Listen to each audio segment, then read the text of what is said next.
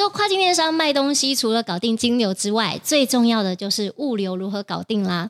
那如果你要把商品运到亚马逊 FBA，其实它有非常多的物流的眉眉角角。在亚马逊还没有在台湾设立公司以前呢，我们就已经有在七年前合作的物流厂商是阳明海运底下的好好物流。今天我们要邀请啦来分享，到底进仓到 FBA 有哪些眉眉角角？欢迎 Isaac。哎，谢谢谢谢，Hello Hello Tammy，我是 Isaac。那我在好阳明海运旗下的好好物流子呃子公司好好物流已经服务超过五年。那基本上会物流就是电商的，那主要就是配合亚马逊做头程物流服务。那很容易今天受邀跟 Transpeed 这个合作很久、合作七年的老朋友一起跟各位卖家分享我们做跨境电商的秘诀跟美角。哦，太棒了！因为很多时候这个物流的眉眉角角真的超级多，所以我今天已经列了一大串的表要分享给大家。哦、好，那在开始的时候呢，我们先问一些基本的物流问题好了。说到跨境卖东西哦，我相信 Isaac 一定就是遇过很多状况，是一通电话打来就说啊。Hello，您嘿好好物流吼啊！我今麦有几罐物件要卖去 Amazon，嗯、啊，这点运费是安怎省啊？通常你会怎么回答他们？我就问说，还我通常都接到，我从最近听到说，嘿嘿嘿，全是 B 十盖小我来了，我起码被问运到迄个美国啦，被安怎被安怎运过去啦？啊，今麦是安那啊那盖小安那省啦？啊，问几几 piece 被安那省？我就说，好，你先不要急，就是大哥，就是先问一下，说你要卖什么货？你是要说进什么货进去，然后再来说你从哪边提货，还有你的目的地，因为目的地有八十几个仓库，因为 Transpeed 应该会给你这样子，对，对。然后再来就是说你要用什么方式，我们有海运、空运、快递各种不同的方式，还有你的量啊，量要给我才能知道啊，因为对啊，哦、客人通常都很很紧张，要赶快想赶快知道，很想要赶快说，啊，你好啊，姐给小啊，卖公他这样，但实际上有很多东西要考量。嗯，那我想问了。他们需要提供什么样资讯，跟细到什么程度，我们才可以正确的判断出物流费用呢？就可能一开始要先给我看是什么货，像那个货需要有呃货的图片，还有商品的材质，还有商品的用途。哦，那材质的话，可能就是说大概简单讲说，呃，是几 percent 的什么东西组成这样子，几 percent 什么东西组成。那用途说这个可能是用来做什么的，简单的描述一下就可以了，以免会发生就是。明明看起来是麦克风，结果是巧克力。哦，有可能哦，这倒是有可能，很常发生整人的时候。对 对对，日本个咱们节目这样子，对对对，OK。哎，那我们在提供这些资讯，嗯、你刚刚说除了产品照片，然后它的用途之外，我们还提要提供说我们要运到哪里，所以这些这些资讯呃要细到多细？呃，通常一开始卖家他对于呃，因为美国亚马逊上很多，大概八十个仓，那其实我们可能我们做的工作就是要帮他 narrow down，帮他缩小。那我们就建议说，那先帮你啊，既然还不知道仓库，你想要知道成本，那我帮你美西抓一个仓，美东抓一个仓，先给他一个大略的，帮他缩小他的范围，这样子。哦，他才不会觉得说啊，怎么跟我一开始想的那么多，差那么多？对啊，哦，嗯、那。中间你还有提到说，嗯，我们也要提供 HS code，或者是你们会帮忙透过这些资讯去帮你判断，哎，你的 HS code 是多少？对，所以才可以判断出关税。对对对，它跟关税息息相关，因为它那个税则号码就是会有不同的税率，比如说一个东西它这个号码其实是两趴的税这样子，那这就牵扯到一开始我们会请你请客人提供就是它的图片材质。然后可以让我们那个美国报关行去帮你做税则的处理，或是审核预审税则给您这样子。其实我们就是对于国际物流啊，嗯、或者是国际贸易，他们有一些很特殊的专有名词。那其实很多人都搞不太清楚。其实像我就不知道到底 CBM 是什么意思，然后还有一个叫做 DDP 到底什么意思，可以说明一下？可以啊，CBM 就是简单来讲就是一个立方公尺，是海运的单位。他会讲说啊，一个 CBM 多少，一个 CBM 多少啊，这个 minimum 要一个 CBM 哦，你就说。到底什么是 CBM？不懂 哦，简单来说就是一一个立方公尺，那一个立方公尺就是一百公分乘以三，啊，就是一百一个一百公分的那个正立方体哦，对，就是海运的三，就一百乘一百乘一百，这样就是一个 CBN。是的，是的。那刚刚说到的就是 DDP 是什么意思呢？就是它是贸易条件，就是贸易条件里面的完税后交付。对，那因为现在等于是台。呃，到亚马逊的话，基本上我们呃运过去的话，一般来讲是我卖给一个客人，在美国的客人。但是运到亚马逊的话，必须要卖家自己就是自己申请，然后自己自己进到美国之后，然后付关税。那我们好好物流会帮忙代垫关税，然后完税后交付，就叫 DDP 这样子。对对对。等于说卖家已经不需要把所有的税一笔一笔的付，而是。你最后统报一个整体的费用，说，哎，那你只要请款这个费用就好了。对，没错的。因为这是我觉得这是我们一开始选择好好物流的原因，因为当时在七年前啊，我们在全台湾找过所有物流公司，嗯、当时没有任何一家可以做一整条龙，就是从一开始的提货啊，然后 door to door，甚至清关报关，然后当地的物流，甚至什么当地的公司也都可以去帮忙找。嗯、我就觉得这个服务是蛮好的。对啊，那时候我们当初我们那个呃副总，他就是呃我们肖副总，就他是很认真，就很想要做，就是说，既然别人可以，我们不能做做看，就是我们阳明海运要配合亚马逊做一个物流，那就是找到这个方法，能够帮所有的台湾卖家解决这个方法。那你们真的是蛮台湾先驱的，算是啦，自己称赞自己。没有选是不是也是啊？基本上七年前我们就已经就是有稍相互了解这样子，嗯、就是蛮也是算走蛮前面的。对，非常久之前就开始认识了。那另外还有一个就是大部分呃刚开始做跨境的卖家不太清楚了，嗯，有一个叫做 HS code，它到底是什么？就是税则号码，对，就是这个东西的税则号码，就像呃，它算是一个类似像呃进去，它会根据这个税则号码刻那个关税，嗯，就像呃，其实那个还蛮重要的，因为它这个税则号码其实就像一个分类一样，它会有不同的 chapter。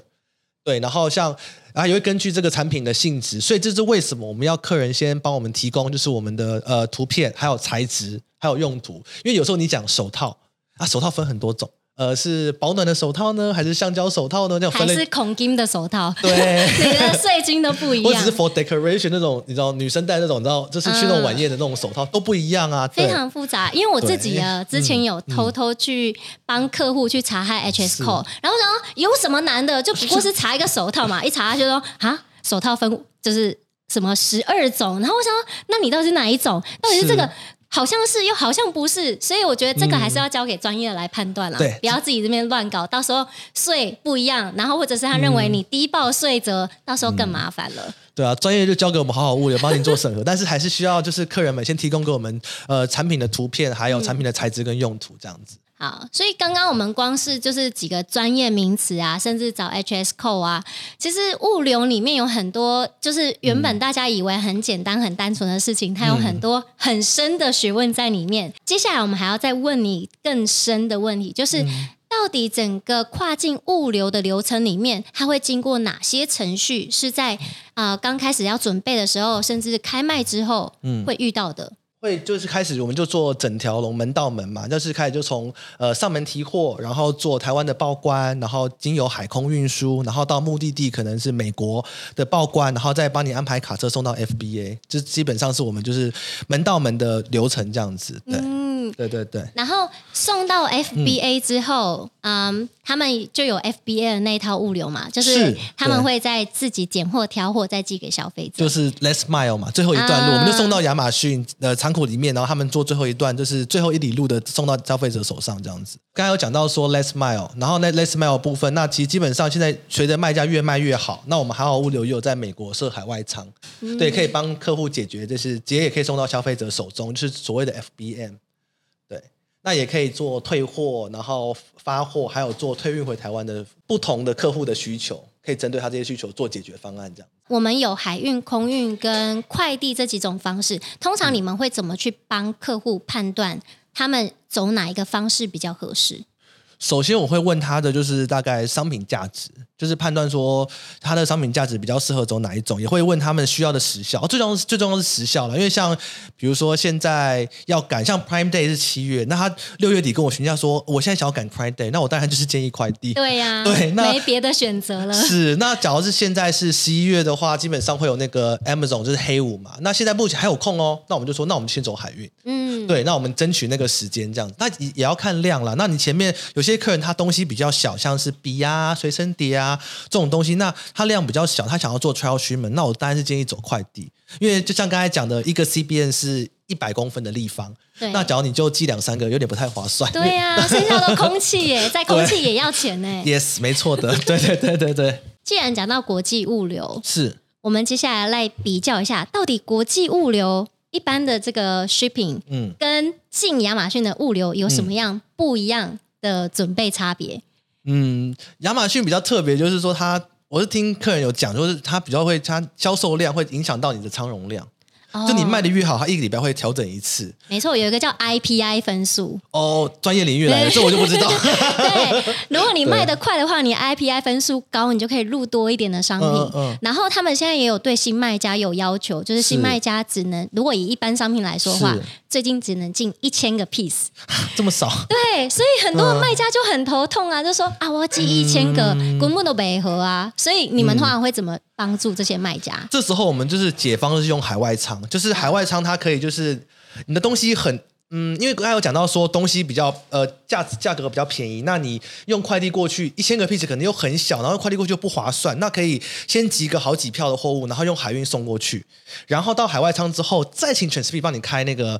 Create 一个 shipment，然后我们再从海外仓在美国境内运输，就可以节省成本。然后等到它这个卖完之后呢，这又一个千一千个 piece 又有容量之后，我们再从海外仓再送过去。哎，这样子你就不用每一批货都国际运输，真的很贵。哎，真的，就是现在目前就是有这个解方。而且现在有一个问题哦，就是你如果卖的太好了，对，那你你下一批又没有办法马上补进去，你一定要靠第三方的仓储。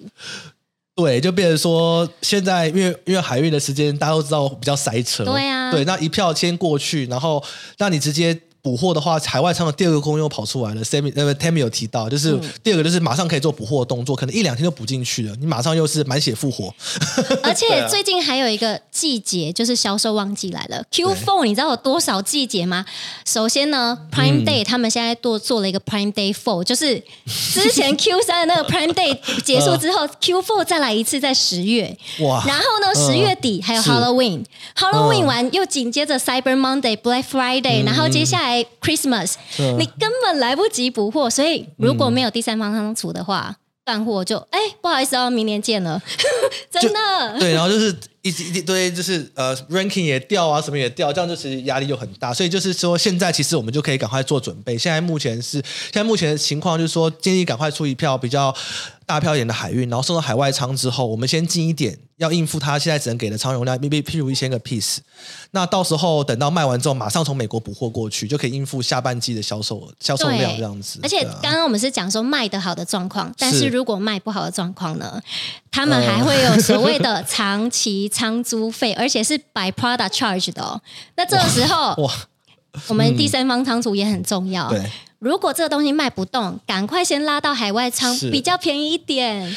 其实亚马逊蛮有趣的，他第一年我记得我们刚开始做的时候，你记不记得他是不让你进仓？嗯。然后第二年是说让你进仓了，但是他帮没有没有办法帮你上架。嗯。就现在他用一个新的方法是，哎，我调高仓租，逼你要退仓。啊、对。所以他一直不同方法，我们就要其实我们就积极的要做其他的呃应对方式。那你可以先把它推到海外仓，等到它降下来之后，你再运回去。嗯，对。那刚刚讲到的是卖的好跟卖不好在补货上面，是。那在入仓上面有没有特别要注意的？比如说要用什么砧板呐，或箱子要怎么去放？哦、有没有这些特别的规定？有，它基本上因为刚刚讲到快递、海运跟空运嘛，那快递的话基本上可以出箱货就好。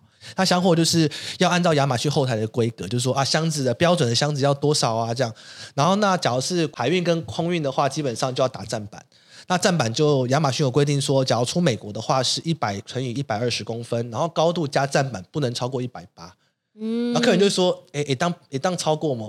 我也不知道怎么回答，就是尽量不要啦，不要去踩人家底线啊。对啊，因为其实他们他就说，哎，他们又不会真的去量，对，可是他每天在看那个货物进来，基本上他一眼就大概知道说，哎，这一定不是一百八，啊，不是一百八之后，他就会真的去量给你看，那就很尴尬了。那到时候你又不能入仓，那个费用更高。就是不入仓之后会，你要拖到仓，就等于是多一趟卡车费回去，再打一次站板，再拖回去多两趟卡车费，再加打站板的费用。美和美和美和啦，金价起美和，而且东西到美国了，你都花那么多钱过去了，你才运回来吗？你就再花一个退运费，所以建议还是遵照亚马逊后台规则，还有缠绕，他们就是规定说打站板跟缠绕缩膜，而且不能加上面的固定的紧束带。你一加的话，基本上它也可以拒收，因为它没有人工去帮你剪掉，他们都自动化仓储。所以记得要研读好你的这个规定啊。另外还有一个就是产品，如果你在后台 create shipment 之后，是到了他们仓库一定要在九十天内。对，就是九十天、那个，非常严格。对，没错，没错。但是如果超过九十天，你有什么解法？最近碰到的客人，因为海运它现在塞港非常严重，我们也不能去预估它什么时候会到。那到了之后超过九十天，基本上我们跟 Transpe 都会提醒卖家说啊，到九十天，那基本上可能会先请 Transpe 做 reopen 的动作。那假如亚马逊他没有同意的话，那我们马上就会帮他找个仓库，然后重开一个 shipment，然后帮他贴标跟换贴标，然后再重新预约进亚马逊仓库这样子。嗯，对，所以各位卖家不要担心，对，都有解法，都有解法，不要紧张。对啊，那还有啊，嗯、就是。以前我们在做呃批货出货的时候，其实是有 consignee，就是会有收货人嘛。对。但是这一次是运到亚马逊仓库去销售，其实还是自己啊。那那我们应该要怎么解呢？对，就是像你在目的地国没有设立公司，那必须就是变成说你要做境外公司。那那我先举例，就是美国跟日呃美国好了，因为我们比较常做美国亚马逊，也比较好上手嘛。我们会帮你买海关保证金，也就所谓的 bond。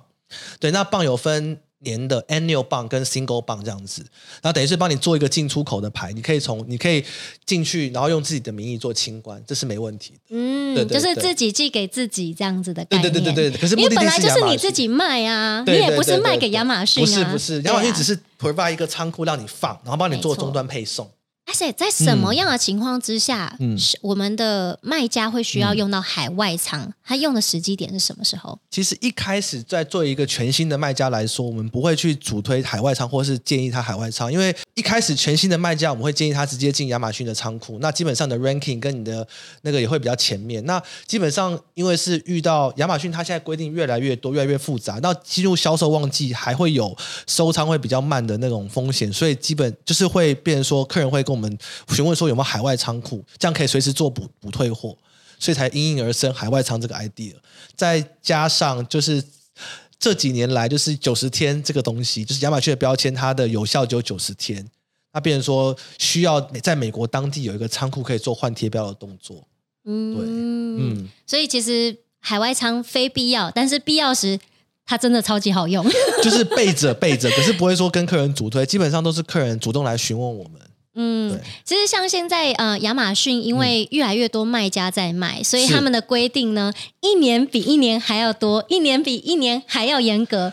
那当然是，如果你可以越早开始准备，嗯、越早开始成为亚马逊的大卖家，对你来说就更好了。对，就是、因为其实这些限制大部分都是为了还没有好销量的新卖家所设定的。当然，像之前一开始，我记得我们一开始做也没有设定说要一千个 piece 啊，你记得吗？对，然后可是现在越来越严，越来越严。当时是可以进五千个哎，哦，真的，我不知道，超级多的。哦，原来是这样。它是越它东西，我觉得加上亚马逊，它规定只会越定越严，不会越定越松。对对啊，因为他希望这些库存量都是留给那些大卖家，有真正在销售去运转，你不要就是。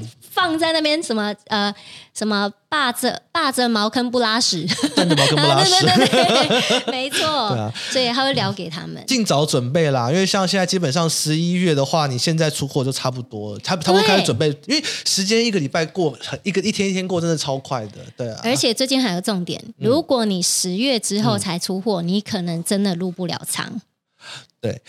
好像入得了，可是你上不了架，所以后台是空的 零。没错，真的要提早布局。哎，你今天看到这个影片，马上就要准备出货了，真的，真的，赶快联系 Isaac 好吗？还有 Transpeace，对对对，一起，对对对。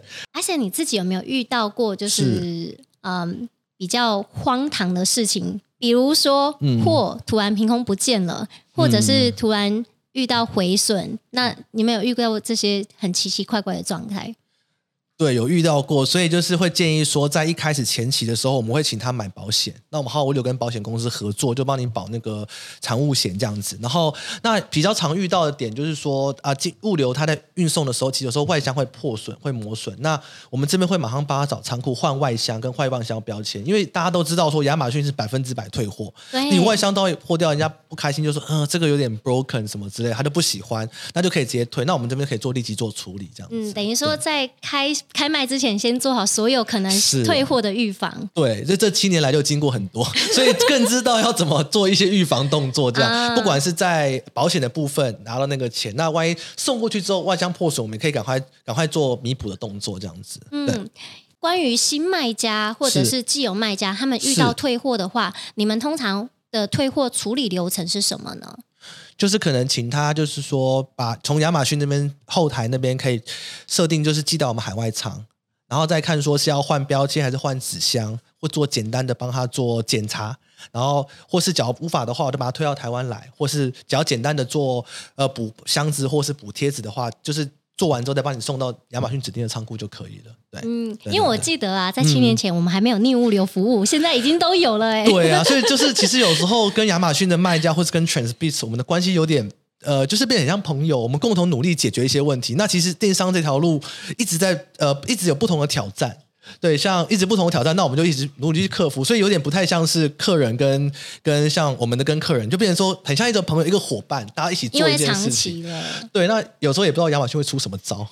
对啊，啊，有时候政策一直改变。对啊，就最近又是会有，就是比如说呃，提到就是他呃进去的那个三个月的期限。最近很明显就是有发生这个事情，没错，这就是我们现在要来聊的，就是亚马逊的物流。如果你要进亚马逊销售，你的物流跟一般的国际物流什么不一样？要特别注意的。你刚刚就讲到第一点，就是 label 有奇效性。对，label 有时效性。那我们最近就遇到很多，就是 label 它因为海运的时间变得比较久，大家也知道，去年就是海运就是很旺盛，那其实基本上有一些塞港的问题。那我们其实很难去避免这个问题。那我们跟 Transbeats 绞尽脑汁啊，那也可以说。说也可以像有很多种方法，第一个就是后台可以做 reopen 的动作。那假如不能 reopen 的话怎么办？那我们就只能申请申请一个新的 shipment shipment ID 跟 reference ID，然后我们再马上找仓库把它重贴，再把它预约时间再送进去。嗯，这种都是蛮紧急的，但是。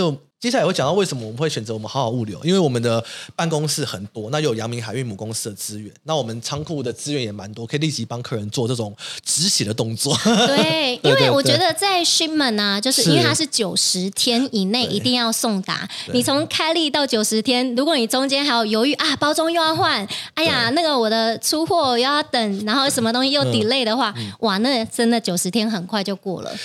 而且尤其九十天是亚马逊的。地址可能之前有讲过，就是说你只是亚马逊 assign 的，那你没有 assign 那地址，你一定要先开。对，那当然传现在 delay 的有有一点，之前 delay 有点严重，所以其实九十天咻一下就过去了，很快。对，不要觉得九十天很长，对，其实蛮快的。对对对对对。还有另外一点就是。因为呃，现在全球物价高涨，是不管是原油是还是海运费用，还是 Amazon 的仓储费用，全部都在涨。所以在这样的情况之下，通常我们会怎么建议我们的亚马逊卖家在包装上面可以去做什么样的改革？就是像建议说，包装可以做更压缩，或者做浓缩。像一体的话，可以请他做浓缩的，就是浓缩版的啊，或是我在你从首先从外包装开始把它缩小。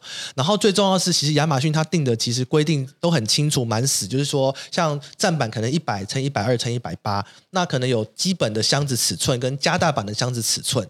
那这些尺寸的话，其实你可以先计算，你可能就设计好刚好打满的站板。上面的纸箱的尺寸，这样子可以节省很多量，这样子。因为有时候它的你的纸箱是比较宽的，或者比较长的，或者你的商品比较长，这样这样在做在叠站板的时候会很多空间浪费掉，这样就很可惜。对对啊，能够省就省，省一块也是省。对啊，因为我刚好在。嗯听你分享的时候，你说首先先看到亚马逊这个 FBA 的物流费用从 standard 怎么样塞得越小越好，然后第二步骤再去把它放到箱子里面或砧板上面去试算，我怎么样一样的大小可以放最多的数量。对，哎，这样子还蛮聪明的。对，就是反正基本上他们就是庄家，我们就听他的指令，然后我们就配合他们。那其实这样省的也是我们消费，就是卖卖家讲错，不是消费者。对 对对。可以帮卖家省到钱，对对，其实也真的帮消费者省到钱，因为卖家就可以卖更便宜啊。对啦，这样讲也没有错，没错没错，对。那你自己有没有遇过什么很非常难忘的国际物流配送事件？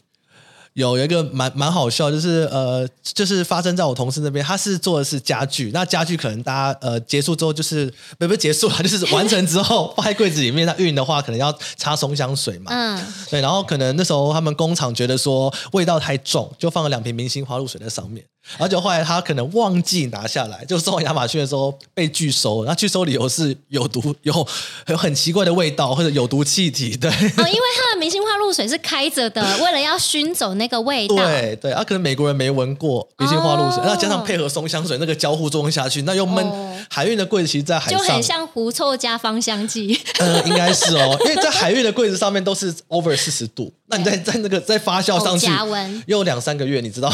有种你知道很难以言喻的味道，对，对。那后来解决方法就是赶快拿去，就是赶快再去那个仓库，然后让它散热，散一散之后再重新预约时间。哦，太好了，不然它这个产品要报销哎。对啊，那等于说它运费白弄，然后那个所有东西都白来。啊、所以就是再跟各位卖家就是提醒，就是说真的就是。呃，就是 follow 亚马逊的规则，也不用做太多，也不能做太少，对，就是不要，因为他们基本上就美国是非常就是一板一眼的，尤其是送仓这个东西，那工人就是每天做一样的事，那基本上他真的有很多理由可以拒收，所以我们能够做的就是说配合亚马逊的规规矩，那这样这边我们好好物流跟 Transpeed 都会都会尽我们的努力去提醒各位卖家这样子。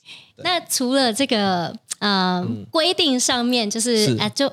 照着规定来之外，你有没有什么事情是想要特别跟准备做跨境电商的卖家去宣导，在物流上面要怎么去注意的呢？就是可能希望在一开始的时候问产品的时候，可能要给的比较详细一点。像我遇过，就是有几个例子，它是袜子，对，它是袜子，然后它本来是本来是普通的袜子，可是它后来到最后其实被海关查到之后是有竹炭成分的。啊，对，那就这样就有点尴尬，会有牵扯到其他的检验要做。还有另外一个是，本来是讲的是笔记本，但是后来查验到之后，笔记本是木头做的，那就牵扯到像木头的话，进去美国会比较特殊，是因为他们有那个动植物那个防疫防疫管制法。对，所以你要必须你要做一些做一些处理加工，那你要申报，事先申报叫做 Lexi Act，但有遇到那个再再讨论就可以了，对的，所以一定要先讲清楚。因为我们可能 assume 就是说，哦，你就是一个笔记本，一个纸的，没有想，哎，既然封面是木头的，比较文创一点的啦。对、啊，哎，那等于说，所有跨境卖家最好可以很清楚的说，嗯、我卖的笔记本，它的书皮是什么材质，然后什么什么是什么材质，那接着它是不是带电，或者是它是不是放到嘴巴里的，就是这些都要写的很清楚，这样可以让你们增加你们判断。嗯、而且有时候你们看的图片，其实啊，一看就是啊，经验就已经知道这是什么东西。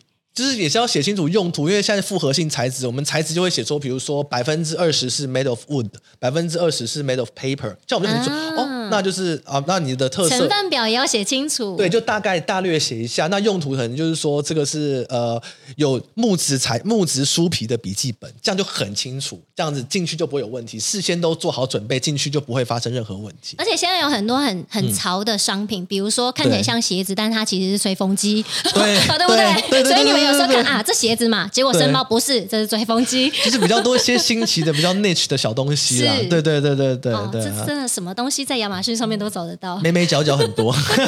是，最后我们要来到让好好物流的工商时间，就是好好来时间交给 Isaac 来介绍，到底我们物流公司跟其他物流公司最特别的优势在哪里？就是我们是因为我们是阳明海运的全资子公司，那基本上好好物流在全世界有是有办公室，那遇到什么问题可以立刻做解决。那阳明海运也会全力的 support 我们，然后我们做的也算蛮久的，从二零一四年做到现在，所以经验其实蛮蛮多的，就是可以超级祖宗，对，也没到，就是就是比较会知道这东西，比较不会遇到事情就说啊好紧张，像三个月那个就。可能会很紧张，我就跟卖家说不用担心，不用担心，就是我们今天我我们会马上找到仓库帮你做换标的动作，是真的有这样子，对。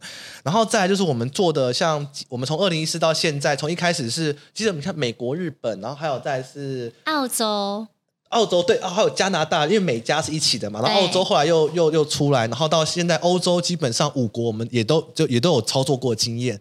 就从呃英国、德国，从英国脱欧前就开始做，然后也做到脱欧，然后德国、西班牙还有法国都做过，然后在最近还增加了新加坡站点。对，而且还有一个很神秘的站点叫做 UAE 中东。哦、对对对，中东站点就是发现中东的我们都操作过，也没有到也没有很困难，然后有些客人也是高单价的，然后商品也卖过去，就是类似脚踏车商品也蛮蛮不错的，在中东方面这样子。我们都有得可以去帮各位卖家做操作这样子。嗯，而且我觉得另外一个优势哦，就是应该说我们的货物价值很高的话，是那如果你所对应的物流公司是比较有规模的，就不用担心说这一批货如果不见怎么处理，或者是这批货有什么损伤怎么处理。对对啊，我觉得这是一个安心感啦，然后又加上有经验，的确是比较让人安心。还有加上 Transpeace 有推荐，好，谢谢，对对对，互相捧，对，互相捧。